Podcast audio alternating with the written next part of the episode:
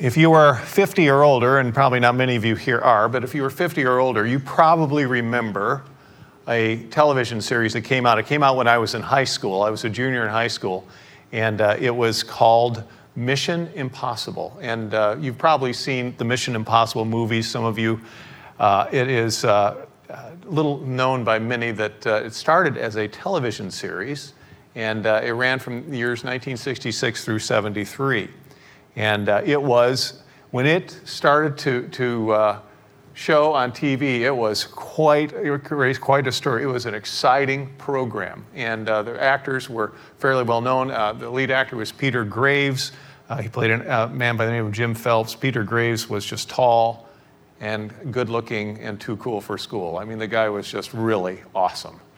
And uh, Barbara Bain was an actress. Uh, Martin Landau was in it, Greg Morris. And every week, the show would start with the same premise. Peter Graves, Jim Phelps, his character would, would be, ha- have a, a, message that he would have to go to a certain location. Usually it was a park bench somewhere, and he'd reach underneath and he'd pull out a tape recorder. And folks, it was an old tape recorder. It was like the, the real tape recorder. And, and uh, it was there, and uh, it would begin to play, and it would always start with with, with some words uh, of, of greeting, and then the statement would be made every week Your mission, Jim, should you choose to accept it.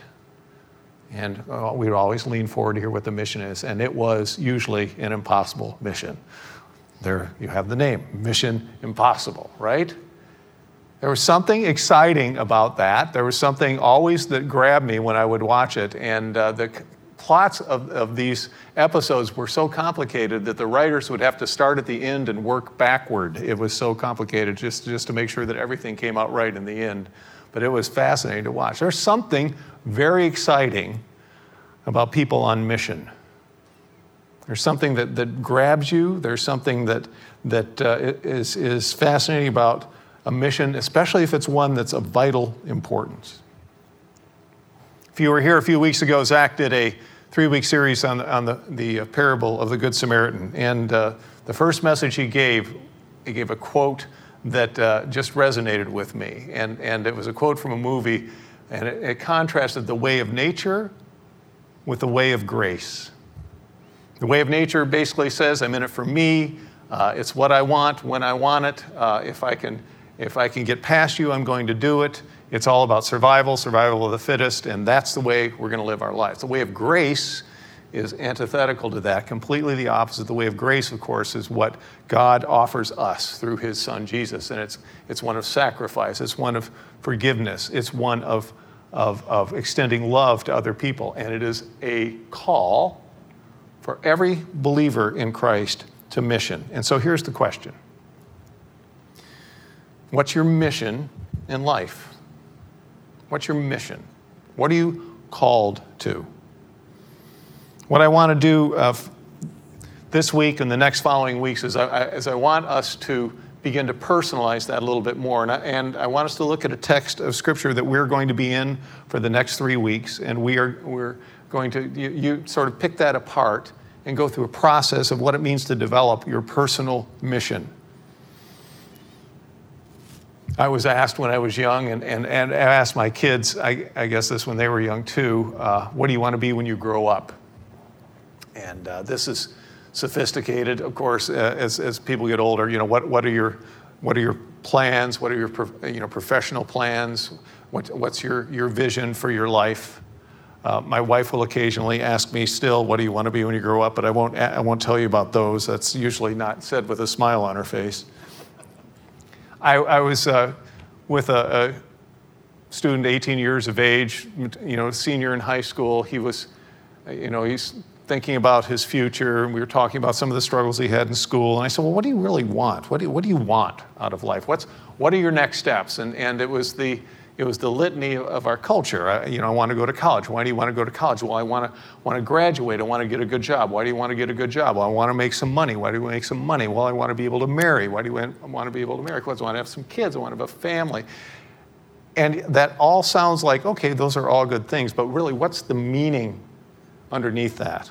What really is the mission? Helen Keller, who was born without the ability to see, hear, or speak.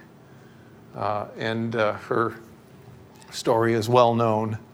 As she began to understand and, and, and receive the love of the people around her and began to give that love back, it developed just a wonderful life and, and uh, would communicate with other people very profoundly. She made this statement Life is either a great adventure or it is nothing.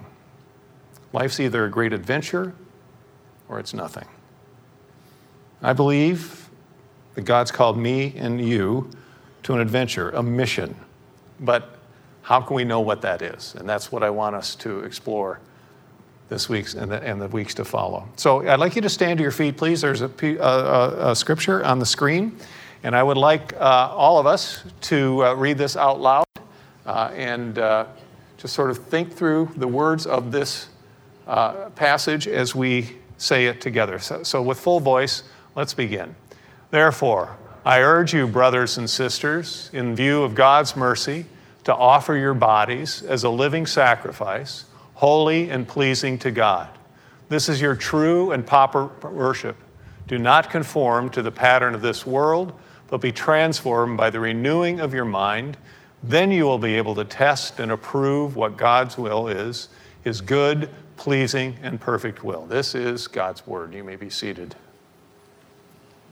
So, this is the text that we'll be in for the next three weeks to help us ready ourselves for what our mission is and, and begin the process of how we can determine for ourselves as individuals. There are three focuses that Paul uses in this text. Uh, three, three things that he wants us to see that enables believers to determine what, what that particular mission is. And they involve the head, our minds, the heart, our emotions, and our hands when we finally come to the point where we exercise our will.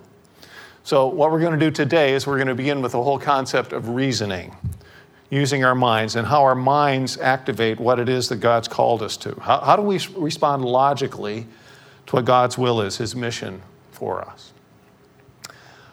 Uh, I am an, an emotional decision maker. I just I don't say that to as confession, it's just a fact. My, my Myers Briggs, uh, if you know the Myers Briggs personality inventory, there's the third letter that they designate either a thinker or a feeler, a T or F. I'm off the charts feeler. And what that means is, in part, that I tend to make decisions based on my emotions. So, that all through life, I, you know, I've just, you know, if I feel strongly about something, my emotions will, will take me somewhere, and I, I will tend to make decisions based on that. And it sort of has, has led me in some interesting areas. Uh, as uh, I look back on the history of my marriage, my, my wife mercifully is the opposite of me, and she's a very logical decision maker. So we've had conversations like this in the past. She'd come in and say, Hey, I noticed that the our tires on the car, they probably they're getting a little bit bald. I think we need to have new tires. You know what my response is? Let's get a new car, right? And she's looking at me, she says, No, we need new tires. So let's get a new car. I just, emotionally, I just would feel better with a new car. Let's just do the whole thing new. Our, our, our, roof was leaking, and you can imagine what I said there. You know, she said, Yeah, what are we going to do about a roof? I said, Let's get a new house, right? And uh, people around me have, have uh, noticed that about me too. One, one, of the people I work with in my, in my office, she came in and uh, she's, she's my uh, um, director of, of our practice, and, and she sat down and said, You know, I, I think I want to redo. I, I want to redo my whole office. Now I've just I redid my whole office about two years ago, but it's just it was just I was in that emotional mood, and she looked at me and she said, um, "How about the pillows on the couch? How would that be? Can we change those?" I said, "Good, that's good enough." So I've got new pillows on the couch, and she rescued me. Why? Because I'm an emotional decision maker, and sometimes I don't click in my logic fast enough. What Paul is doing here, I think, first of all, is he's trying to help us to, to lock in our logic. Okay, what is it that we need to, to know?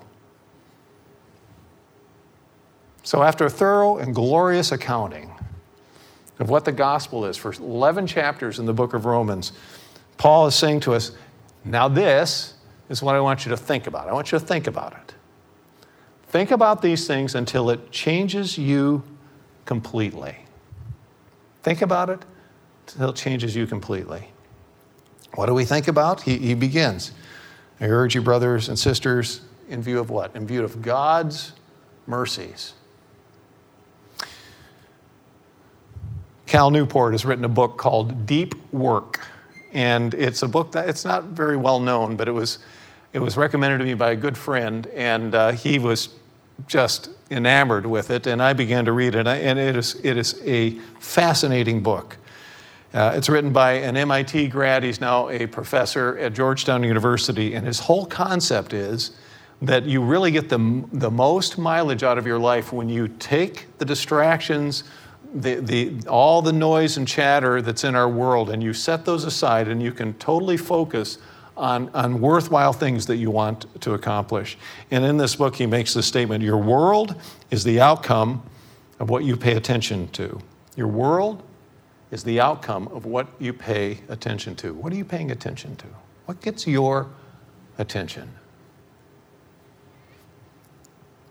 The word uh, that, that's translated in, in this text, uh, actually, they use two words. Uh, that is your true and proper worship at the end of, of, of verse 1. The word in, in, the Greek there is the word logikon, and, and it's, got, it's in, in that word, it has our English word logic and I memorized when I was young the King James Version, and, and the, the, the verse 1 ends with, This is your reasonable service. What Paul is saying is, you've got to think this through. You've got to begin, and you've got to get to a place where you think through what you're doing in light of what? In light of God's mercies, in light of what God has done for us. Jim Elliot, who was a missionary, uh, in South America who tragically lost his life in the, in, in the, in the 50s. He, he was a martyr and uh, he was uh, trying to fly into a tribe, and, and uh, they, were, they were fearful of their arrival. And instead of fighting back, uh, he and four other missionaries had their lives being taken because they didn't want to compromise the gospel and do any harm to them. Uh, in a book about his life, uh, he was quoted as making this statement He is no fool who gives what he cannot keep to gain what he cannot lose. He is no fool who gives what he cannot keep to gain what he cannot lose. Paul is saying, look, if we're going to take this seriously, what God's called us to do, the wise thing to do is, is to give to him so we can gain something that we can never lose. I can concentrate pretty pretty strongly on one thing. And in fact, if I get, if I get my mind on something, I, I, can, I can sort of shut the world uh, around me out. And I remember when my son was about seven, we were up in Massachusetts living, and, and uh, that's when, back when we had a morning newspaper. Remember newspapers? And uh, I, I, would read it at the, at the breakfast table. I'd go through the articles that interest me, and I would just focus on those. I'd just focus on those articles uh, to the detriment sometimes of listening to, to my other family members. Remember one day, uh, you know, I'm just so concentrated on an article, and I, I you know, somewhere in my subconscious, I, I hear rumblings, and, and it got louder and louder. And it was my son, who was seven years old, who was trying to get my attention. He was going, Dad, Dad, Dad, louder and louder, Dad. Finally, the only way it got my attention, there was this little karate chop down through the middle of my paper. And there's this little seven year old face on the other side saying, Dad, focus, buddy. Focus.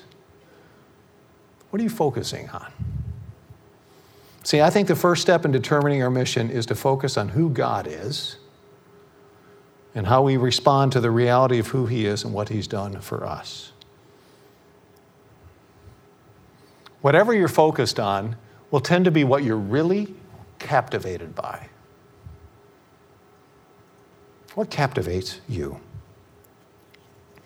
Paul in Ephesians 2 gives us a good picture of what we were before our, our faith in Christ and what we are now afterwards. And, and this is a good, good picture of what the mercies of God have done for us. Before, Paul begins in you, you were dead in your sin. You, we were following the ways of the world. We were gratifying our flesh. We were following its desires and thoughts just like everyone else. And then he uses these wonderful words, but God. This is the after. God is rich in mercy. He has great love. He's the giver of life. He's raised us with Christ. He's saved us by grace and created us for good works.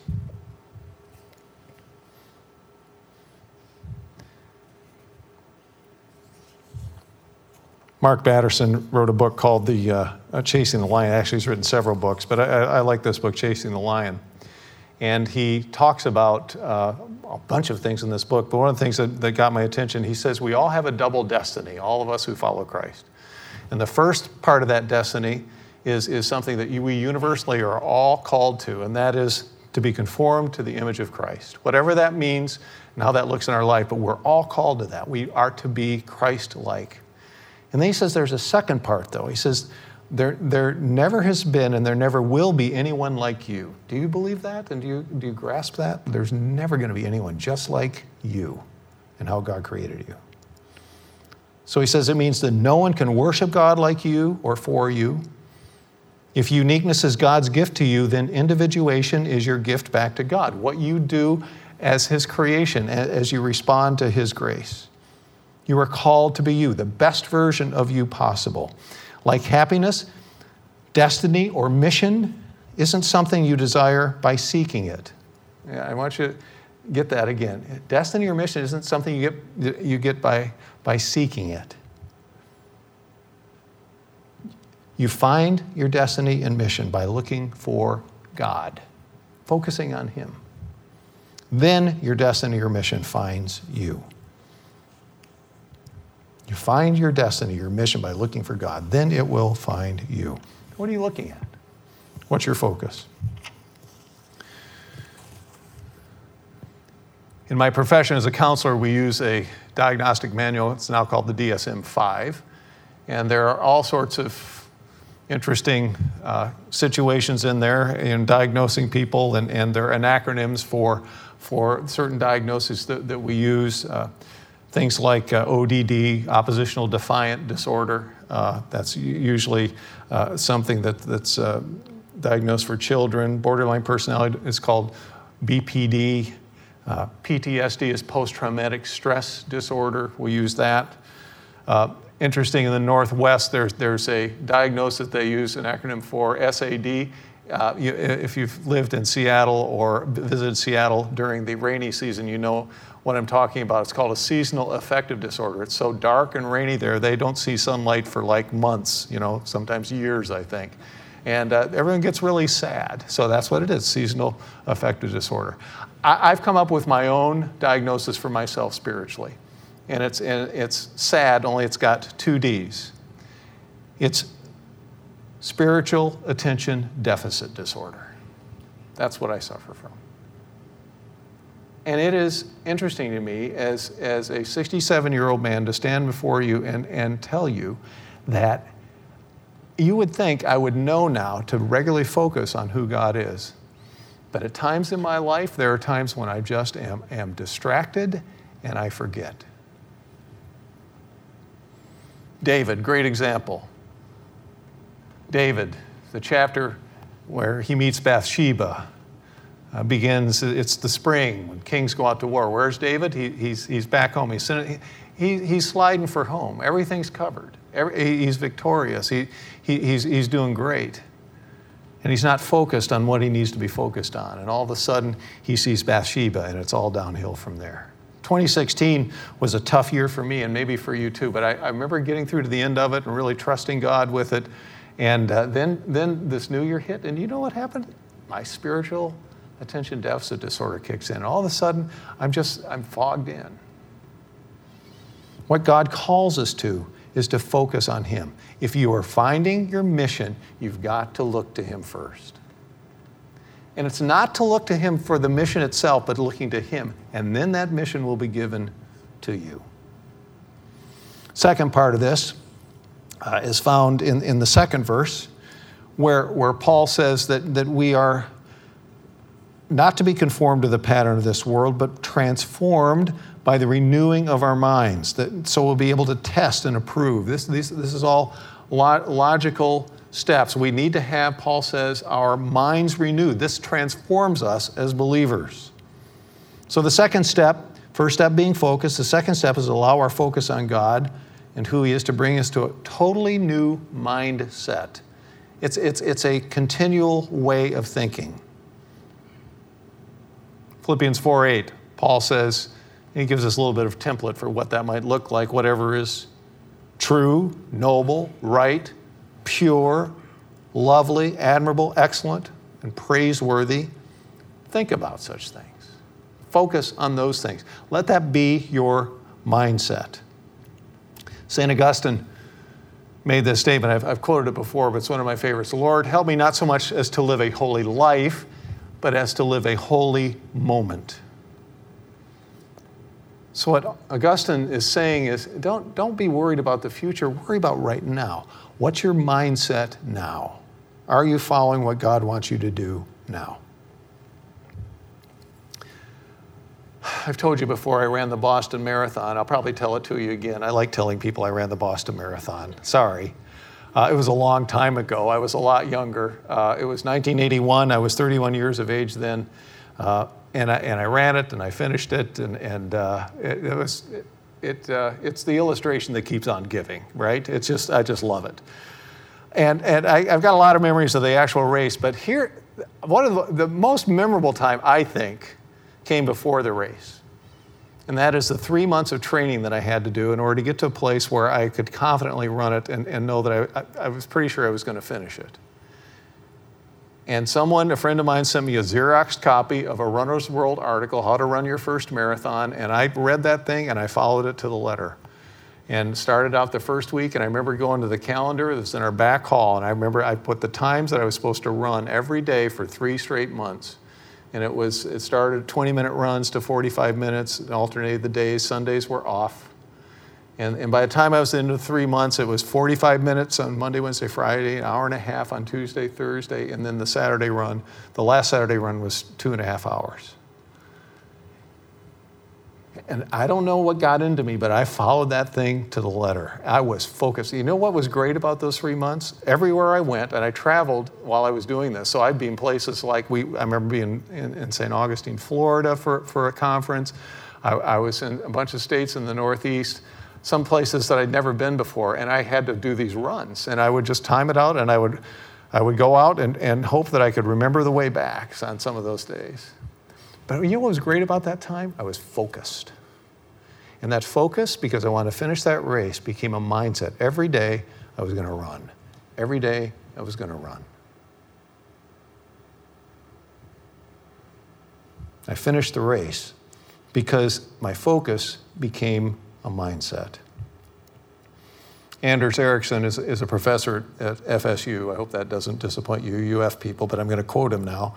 Uh, he wrote a book called Performance Psychology. He's an expert in this field. And he, and he made the statement diffused attention is almost antithetical to the focused attention required by deliberate practice. I'm going to read that to you again because I want you to get that. Diffused attention, the scattered things that we have, what's, you know, what's on our phone, who's texting me, what are my emails, where am I supposed to go next, uh, all the things that bombard your thinking, that's diffused attention. He says it's almost antithetical, completely opposite to the focused attention required by what? Deliberate practice. If you want to embrace God's mission, it's not just the, the initial focusing on Him, but it's the daily focusing, it's the daily attention, it's the deliberate practice of looking to Him and listening to what He has to say. So, initially, it's about how you focus, and how that affects your thought processes day to day. But the end goal isn't just to think a new way, it's how it changes your actions in the very course of your life. It's knowing His good, pleasing, and perfect will. It's, it's knowing our mission.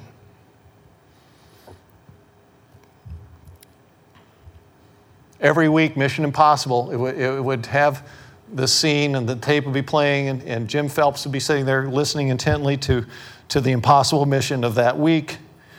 Uh, and uh, it, would, it would end with these words uh, every time. The tape would, would, the guy on the tape, I don't know who that was, but he would say these words As always, should you or any of your IM force be caught or killed, IM stands for impossible mission, by the way. Isn't that great to have an IM force?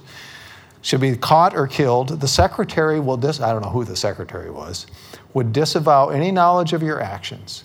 Good luck, Jim. And then this great last statement this tape will self destruct in five seconds. And then you just look at the reels going around and smoke would come out. It was cool back then, right? There's something exciting about that, something dangerous about that, something edgy about that. It's a mission.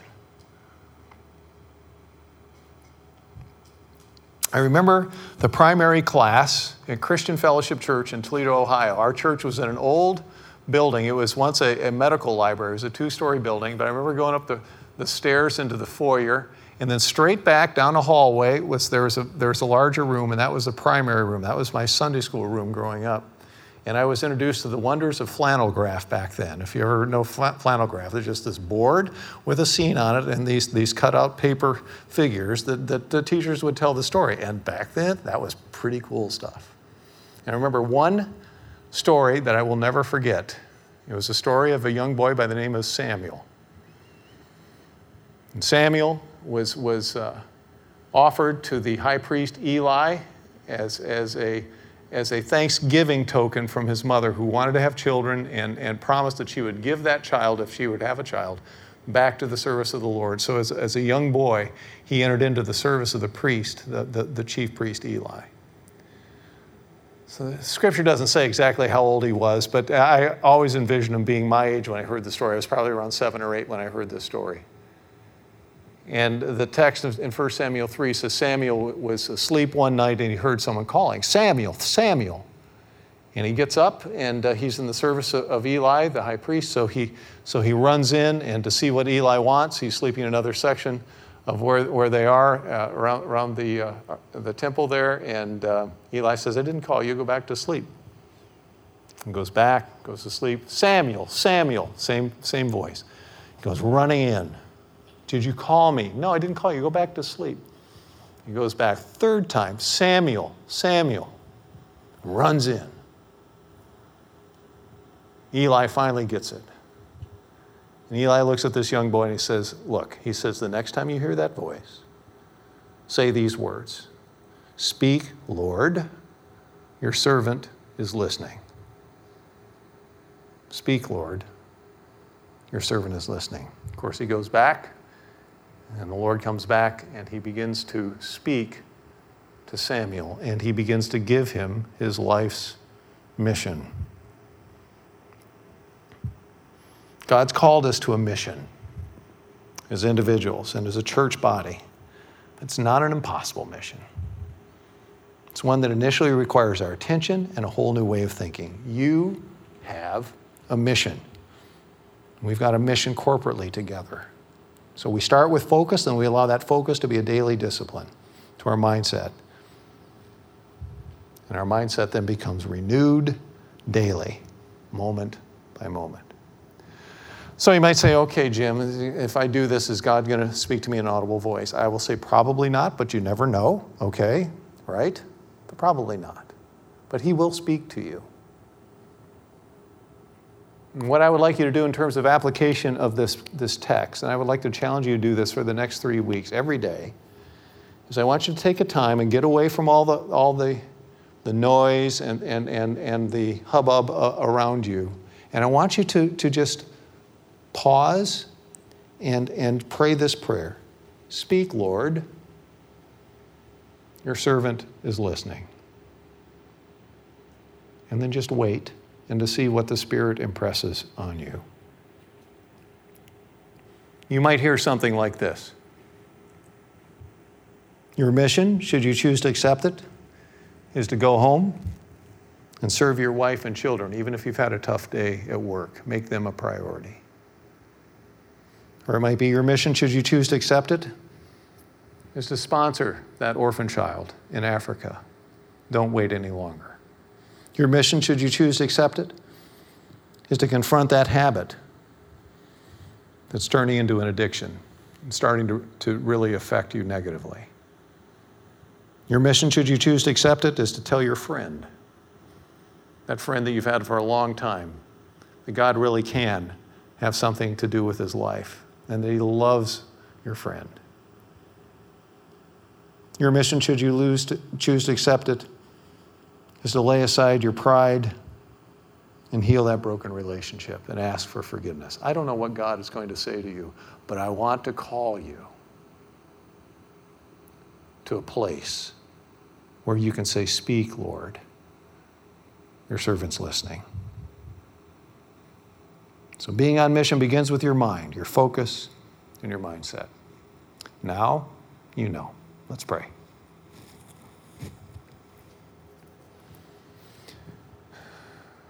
Heavenly Father, thank you for your call in each of our lives. Thank you that